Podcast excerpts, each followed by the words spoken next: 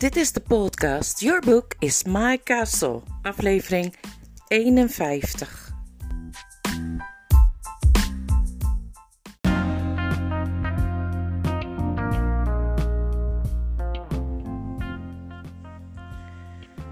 Hoofdstuk 4 van Het Paard en de Jongen. Shasta's ontmoeting met de Narniërs. Eerst zag Shasta in het dal beneden zich niets anders dan een zee van mist, waaruit een paar koepels en torens spitsen omhoog staken. Maar toen het lichter werd en de mist optrok, kon hij geleidelijk aan steeds meer zien. Een brede rivier splitste zich in twee stromen en op het eiland ertussen lag de stad Tashbaan, een van de wereldwonderen. Helemaal om de rand van het eiland heen, zodat het water tegen de stenen aankabbelde, liepen hoge muren, die met zoveel torens versterkt waren dat Shasta al gauw de tel kwijt was. Binnen die muren rees het eiland als een heuvel omhoog en elk stukje van die heuvel, tot bovenaan waar het paleis van de Tisrok stond en de indrukwekkende tempel van Tash, was helemaal volgebouwd. Met huizenrij boven huizenrij, straat boven straat, kronkelstegen of ellenlange stenen trappen met sinaasappelbomen en citroenbomen erlangs daktuinen, balkons, donkere bogen van poortdoorgangen, zuilengalerijen, torenspitten, kantelen, minaretten en kleine torretjes. En toen de zon tenslotte vanuit de zee opkwam en haar licht werd weerkaatst door de grote verzilverde koepel van de tempel, werd Shasta er bijna door verblind. Doorlopen Shasta, moest Brie steeds weer zeggen.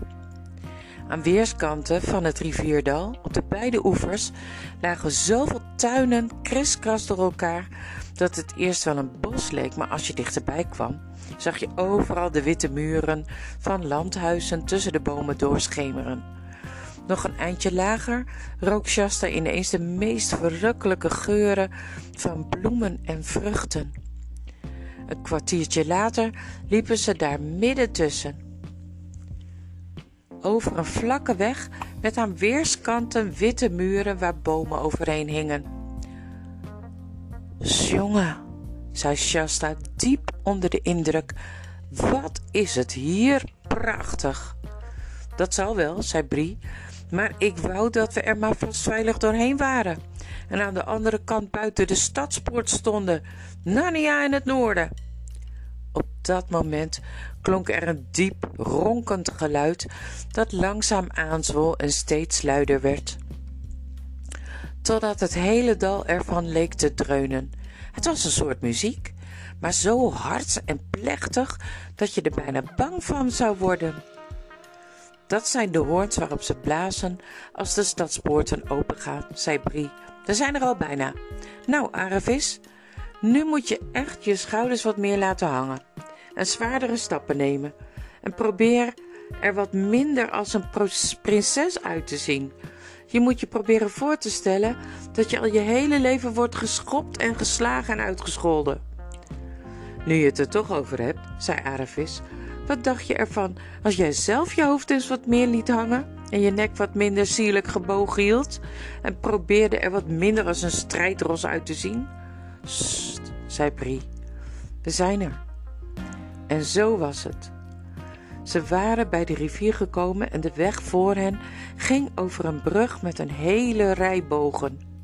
Het water danste en schitterde in het ochtendzonlicht. Rechts in de verte, waar de monding van de rivier was, vingen ze een glimp van scheepsmasten op. Voor hen liepen al aardig wat andere reizigers over de brug. De meeste waren boeren met zwaar beladen ezels en muildieren of met manden op hun hoofd. De kinderen en de paarden sloten zich bij de menigte aan. Is er iets? fluisterde Shasta tegen Aravis, die een beetje vreemd keek. Oh, voor jou is het allemaal goed en wel, fluisterde Aravis fel. Maar wat kan jouw tas baan schelen? Ik zou hier nu binnen moeten rijden in een draagstoel. Met soldaten voor me uit en slaven achter me aan. Op weg naar een groot feest in het paleis van de Tisrok. Eeuwig mogen hij leven, of zo. En niet stiekem binnenkomen sluipen zoals wij nu doen. Voor, voor jou is dat iets heel anders. Shasta vond het allemaal onzin. Aan de overkant van de brug rees de stadsmuur hoog voor hen op. En de koperen stadspoorten stonden wijd open. De doorgang, die in werkelijkheid heel breed was, leek maar smal omdat hij zo geweldig hoog was. Aan beide kanten ervan stonden een stuk of zes soldaten op hun lansen geleund. Aravis kon niet nalaten te denken: als ze wisten wie mijn vader was, zouden ze allemaal voor me in de houding springen en salueren. Maar de anderen dachten er alleen maar aan hoe ze de poort door zouden komen en hoopten dat de soldaten geen vragen zouden stellen. Gelukkig deden ze dat ook niet. Maar een van hen trok een wortel uit de mand van een boer, gooide hem met een ruwe lach naar Shasta en zei: Hé, hey, jij daar, paardenknecht. Als jouw meester erachter komt dat je zijn rijpaard als lastdier gebruikt hebt, dan zal er wat voor je zwaaien. Hij schrok er ontzettend van. Want daaruit bleek wel dat iedereen die ook maar een beetje verstand had van paarden dadelijk zag dat Brie niet anders kon zijn dan een strijdros. Mijn meester heeft anders zelf gezegd dat het moest, be, zei Shasta. Maar hij had beter zijn mond kunnen houden, want de soldaat gaf hem zo'n draai om zijn oren dat hij bijna omviel en zei: Daar, stuk schorem, zal je leren hoe je tegen een vrij burger hoort te praten. Maar ze wisten allemaal de stad binnen te komen zonder dat iemand hen aanhield. Shasta huilde heel even. Hij was wel gewend aan harde klappen. Toen ze eenmaal binnen de poorten waren, leek Tashbaan eerst niet meer zo schitterend als het uit de verte had geleken. De eerste straat waar ze doorkwamen was smal en in de muren aan weerskanten zaten bijna geen ramen. De straten waren vuiler dan Shasta zich had voorgesteld. Gedeeltelijk met de boeren die op weg naar de markt tegelijk met hen de stad waren binnengekomen, maar ook met waterventers, bonbonverkopers, kruiers, soldaten, bedelaars, verwaarloosde kinderen, kippen, zwerfhonden en slaven op blote voeten. Wat je het meest opgevallen zou zijn als je erbij was geweest, waren de luchtjes die je rook. De geur van ongewassen mensen, ongewassen honden, reukolie, knoflook, uien en van die bergen afval die overal liggen. Shasta deed net of hij het groepje leidde, maar eigenlijk was het Brie die de weg wist. En hem telkens in de goede richting stuurde met een zacht duwtje van zijn neus. Al gauw sloegen ze linksaf en begonnen een steile heuvel op te klimmen. Hier was het veel koeler en aangenamer, want aan weerskanten van de weg stonden rijen bomen en alleen aan de rechterkant waren huizen. Aan de andere kant konden ze, over de daken van de huizen, in het lagere deel van de stad heen, in de verte, een stukje de rivier opkijken. Toen gingen ze met een haarspeld naar rechts en stegen nog verder omhoog. De weg slingerde naar boven, naar het centrum van Tasbaan. Al gauw kwamen ze door deftiger straten, reusachtige standbeelden van de goden en de helden van Kalormen, die er doorgaans meer indrukwekkend dan vriendelijk uitzien, torenden op hun glanzende voetstukken. Palmbomen en zuilenrijen wierpen schaduwen over het brandend hete wegdek en door de open poorten van paleistuinen ving Shasta glimpen op van groene takken, koele fonteinen en gladgemaaide gazons. Daar moest het fijn zijn, dacht hij. Bij iedere bocht hoopte Shasta dat het nu minder druk zou worden, maar dat gebeurde nooit. Daardoor schoten ze maar heel langzaam op en zo nu en dan moesten ze stil blijven staan. Dat was meestal omdat er een luide stem riep: Maak plaats, maak plaats voor de Tarkaan. Of voor de Tarkina. Of voor de vijftiende vizier. Of voor de ambassadeur. En dan drukte iedereen in de menigte zich achteruit tegen de muren aan. En hoog boven de hoofden kon Shasta soms de belangrijke heer of dame zien om wie al die drukte werd gemaakt. Heen en weer wiegend in een draagstoel die door vier of zelfs zes reusachtige slaven op hun blote schouders gedragen werd. Want in Tasbaan geldt maar één verkeersregel en die luidt dat iedereen die minder belangrijk is uit de weg moet gaan voor iedereen die belangrijker is, tenzij je een pet met een zweep wilt of een por met de achterkant van een lans. In een prachtige straat, vlak bij de hoogste punt van de stad, het paleis van de Teerse Rok was het enige wat nog hoger lag, ging het mis. Ze moesten weer blijven staan. Maak plaats, maak plaats, maak plaats, klonk de stem. Maak plaats voor de witte koning van de barbaren. De gast van de Tisrok, eeuwig mogen hij leven. Maak plaats voor de edele uit Narnia. Shasta probeerde opzij te gaan en Brie achteruit te laten stappen. Maar achteruitlopen is voor geen enkel paard makkelijk, zelfs niet voor een sprekend paard uit Narnia. En een vrouw die vlak achter Shasta stond, met in haar handen een mand met scherpe, uitstekende randen, duwde haar mand hard tegen zijn schouders en zei: Hé, hey, niet duwen jij. Toen botste iemand anders weer van opzij tegen hem aan en in de verwarring van het ogenblik glipte het touw van Bries halster uit zijn handen. En toen stond de mensenmenigte achter hem al zo stijf op elkaar gepakt dat hij zich niet meer kon verroeren. Daardoor stond hij ineens, zonder dat hij het wilde, in de voorste rij en had hij een prachtig uitzicht op de groep die de straat afkwam.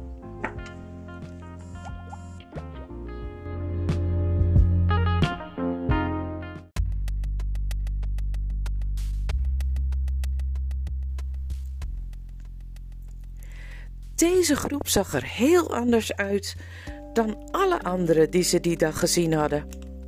De enige Calormeen die erbij was, was de heraut die voorop liep en maak plaats, maak plaats riep. Er was ook geen draagstoel bij, iedereen liep gewoon zelf. Het waren een stuk of zes mannen. En Shasta had nog nooit zulke mannen gezien. In de eerste plaats hadden ze allemaal een blanke huid, net als hij zelf, en de meesten hadden blond haar. Ook waren ze anders gekleed dan de mannen in Calormen. De meeste van hen hadden blote benen tot aan de knie en droegen tunieken en mooie frisse, heldere kleuren, lentegroen of vrolijk geel of helder blauw. In plaats van tulbanden droegen ze kleine stalen of zilveren helmen. Sommige bezet met edelstenen en er was er één bij met vleugeltjes aan de zijkanten. Een paar liepen blootshoofds. De zwaarden die ze aan hun zij droegen waren lang en recht, niet gebogen zoals de Calormeense kromzwaarden. En ze deden niet ernstig of geheimzinnig, zoals de meeste Calormenen, maar ze liepen met veerkrachtige tred en rechte rug en loszwaaiende armen en ze praten en lachten met elkaar. Een liep er te fluiten. Je kon zien dat ze zo vrienden met je wilden worden. Als je aardig tegen hen was. En dat ze maling hadden aan iedereen die dat niet was. Zoiets leuks had Shasta zijn hele leven nog niet gezien, vond hij. Maar hij kreeg geen tijd om er nog langer van te genieten. Want op datzelfde ogenblik gebeurde er iets verschrikkelijks. De leider van de blonde mannen wees naar Shasta en riep hard: Daar is hij! Daar heb je onze wegloper! En hij pakte hem bij de schouder.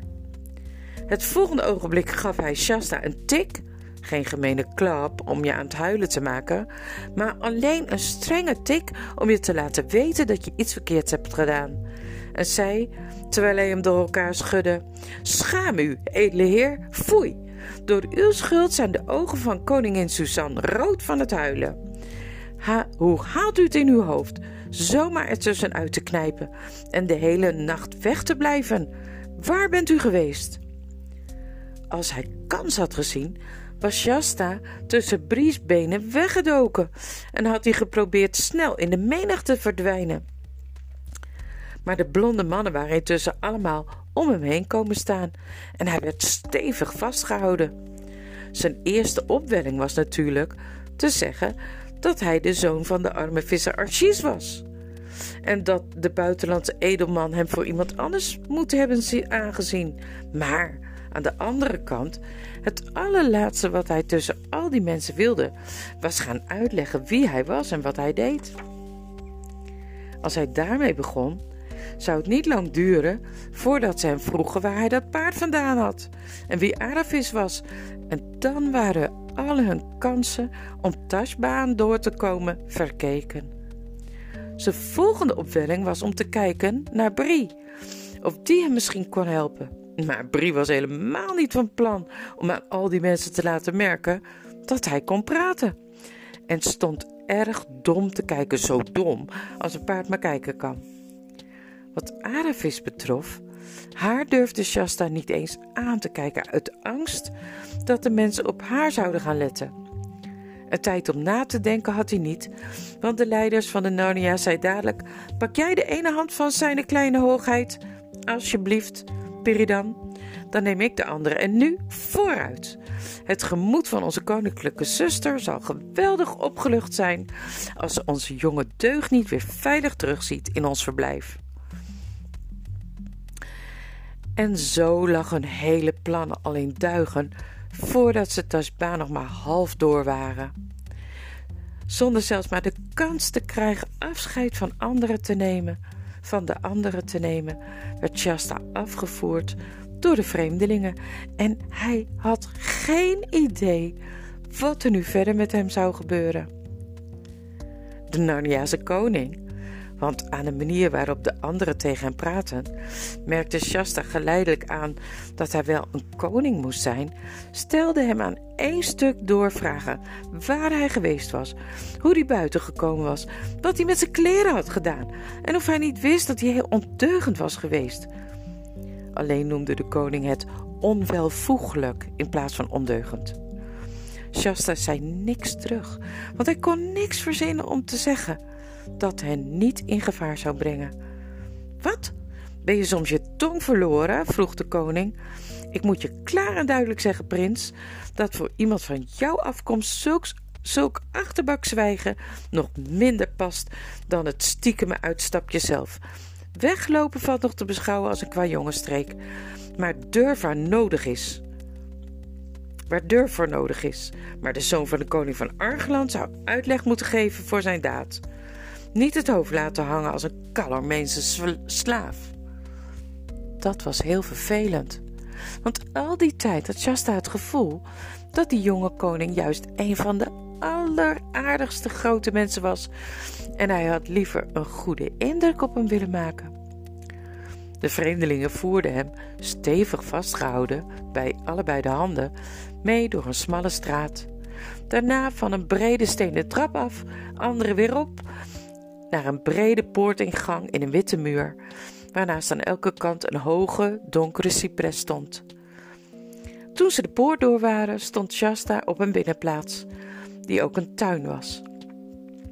In een marmeren bassin in het midden werd het heldere water voortdurend in beweging gehouden door de fontein die erin neerklaterde. In het kortgemaaide gras stonden rondom de binnenhof sinaasappelbomen. En de vier witte muren die het gazon omsloten waren begroeid met klimrozen. Het lawaai en het stof en de drukte van de stad leken opeens heel ver weg. Hij werd snel meegenomen, dwars door de tuin, een donkere deuropening binnen. De heraut bleef buiten. Daarna brachten ze hem door een gang waar de stenen vloer heerlijk koel aanvoelde aan zijn warme voeten en een brede trap op. Even later stond hij met zijn ogen te knipperen tegen het licht in een ruim, licht vertrek met wijd openstaande ramen, allemaal op het noorden, zodat de zon er niet naar binnen scheen. Op de vloer lag een tapijt met de schitterendste kleuren. Hij had nog nooit zoiets gezien en zijn voeten zakten er helemaal in weg, alsof hij op zacht mos liep.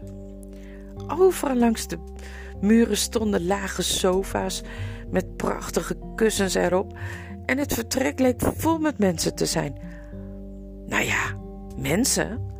Sommigen zagen er heel eigenaardig uit, vond Shasta.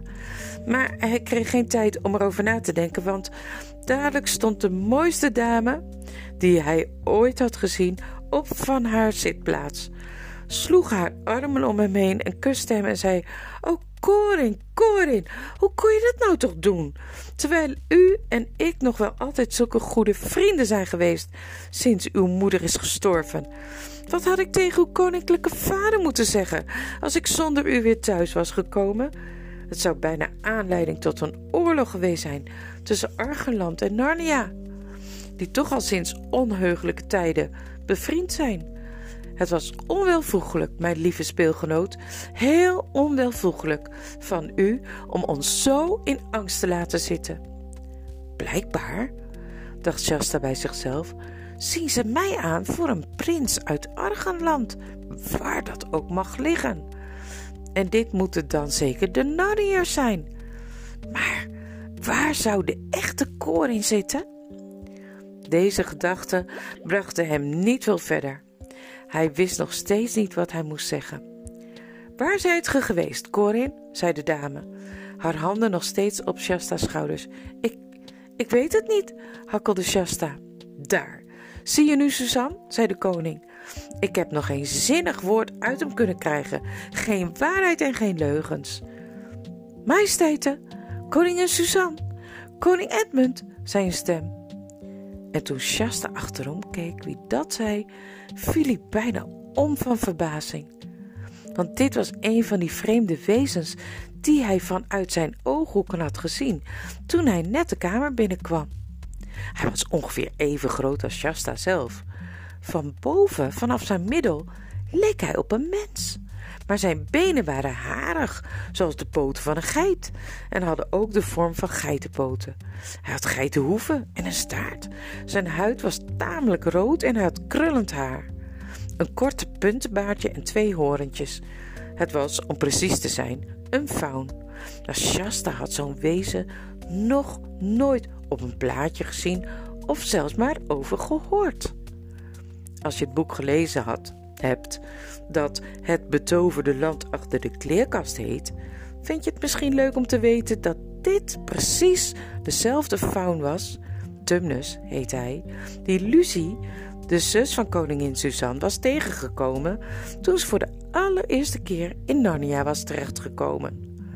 Maar hij was nu al een heel stuk ouder, want Peter en Suzanne en Edmund en Lucie waren intussen al jaren koningin en koninginnen van Narnia. Majesteiten, zei hij, zijn koninklijke hoogheid heeft een beetje een zonnesteek. Kijk hem nu eens. Hij is helemaal in de war. Hij weet niet waar hij is. Toen hield iedereen natuurlijk meteen op met op Shasta te mopperen en hem te ondervragen. Werd hij en werd hij met een hoop poeha op een sofa gelegd met kussens onder zijn hoofd en hij kreeg een koele vruchtendrank met ijs te drinken uit een gouden beker. En ze zeiden dat hij maar heel rustig moest blijven.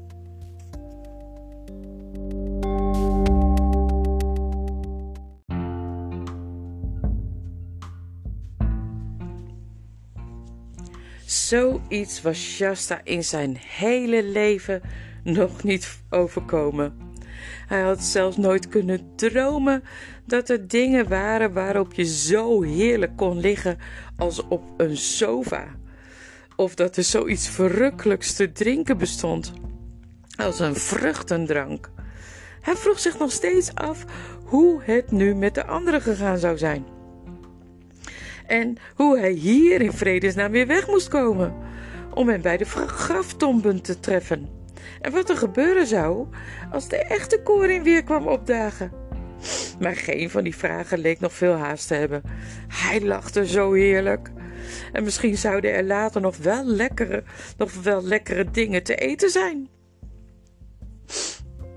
Intussen begon hij nieuwsgierig te worden wie er allemaal in dat koele, lichte vertrek waren.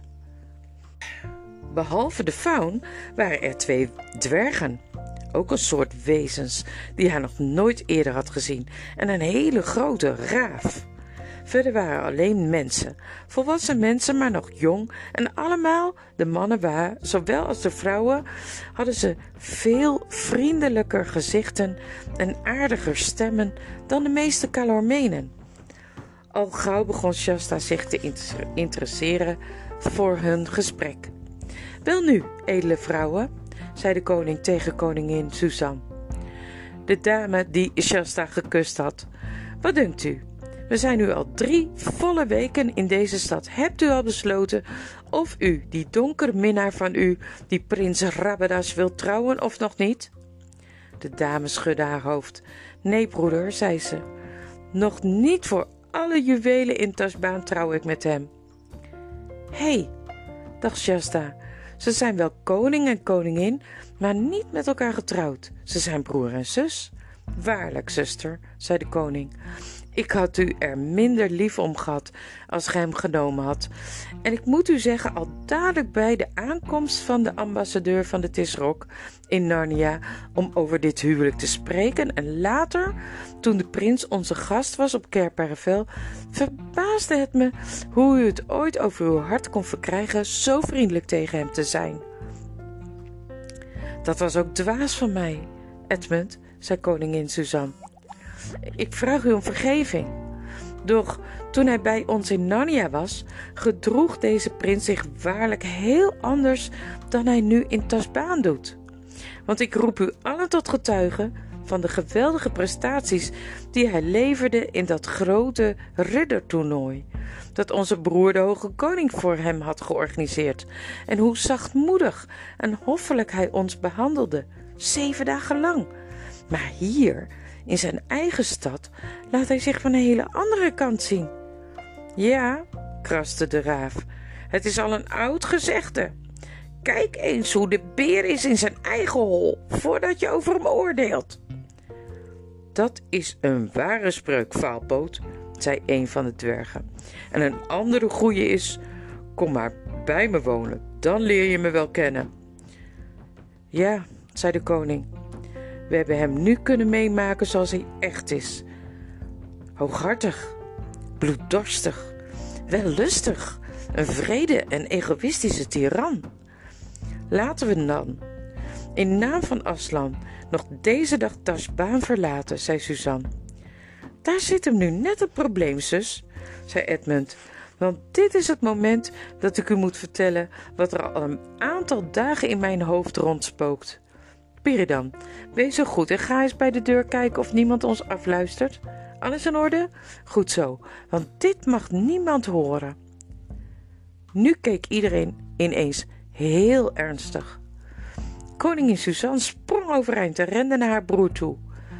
Oh, Edmund, riep ze uit. Wat is er?